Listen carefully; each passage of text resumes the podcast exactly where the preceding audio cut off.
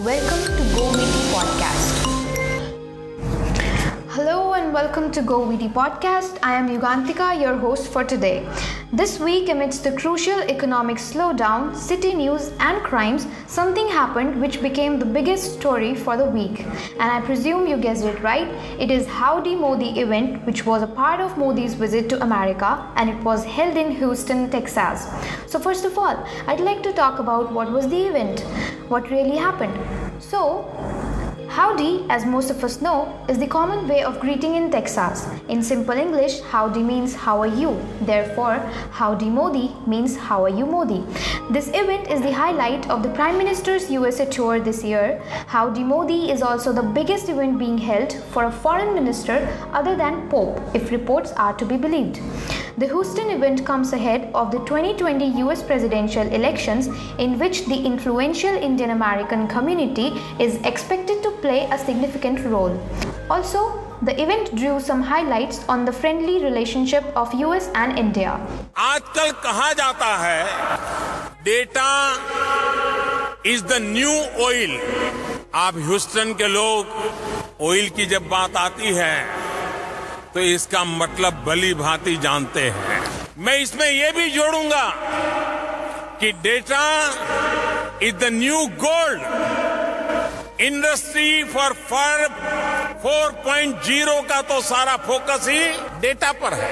अगर पूरी दुनिया में, जरा गौर से सुनिए, अगर पूरी दुनिया में से कम कीमत पर डेटा कहीं उपलब्ध है तो वो देश है भारत। आने वाले दो तीन दिनों में प्रेसिडेंट ट्रंप के साथ मेरी बातचीत होने वाली है। मैं उम्मीद करता हूँ कि उससे भी कुछ पॉजिटिव रिजल्ट्स निकलेगा। वैसे तो प्रेसिडेंट ट्रंप मुझे टफ नेगोशिएटर कहते हैं, लेकिन वो खुद भी the Art of the Deal the Art of the Deal में माहिर है। In November, the United States and India will demonstrate a dramatic progress of our defense relationship, holding the first ever tri service military exercise between our nations. It's called Tiger Triumph. Good name. Good name. Very good name. Today, we honor all of the brave American and Indian military service members who work together to safeguard our freedom. We stand proudly in defense of liberty, and we are committed to protecting innocent civilians from the threat of radical Islamic terrorism. Thank you. Both India and the United States also understand that to keep our communities safe, we must protect our borders. Now, coming to talk about the significance of this event, the White House had issued its statement saying, open quote, it will be a great opportunity to emphasize the strong ties between the people of US and India to reaffirm the strategic partnership between the world's oldest and largest democracies and to discuss ways to deepen their energy and trade relationship.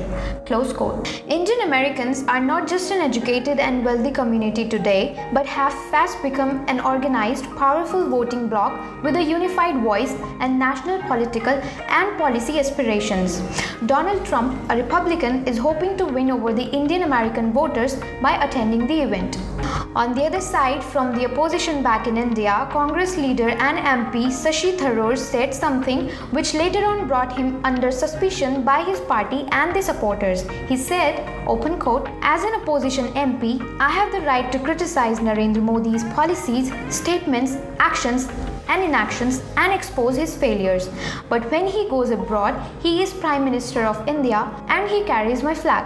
I want him to be received and treated with the respect due to my country's Prime Minister. Close quote. Meanwhile, the citizens of India have mixed feelings about this event, where some people feel proud of Modi to represent India as well as establishing an excellent foreign relation with the powerful country. Some people say that Howdy Modi event was just another political propaganda to influence Indian Americans with reference to the upcoming 2020 elections of the United States. Thank you for listening to GoVT podcast.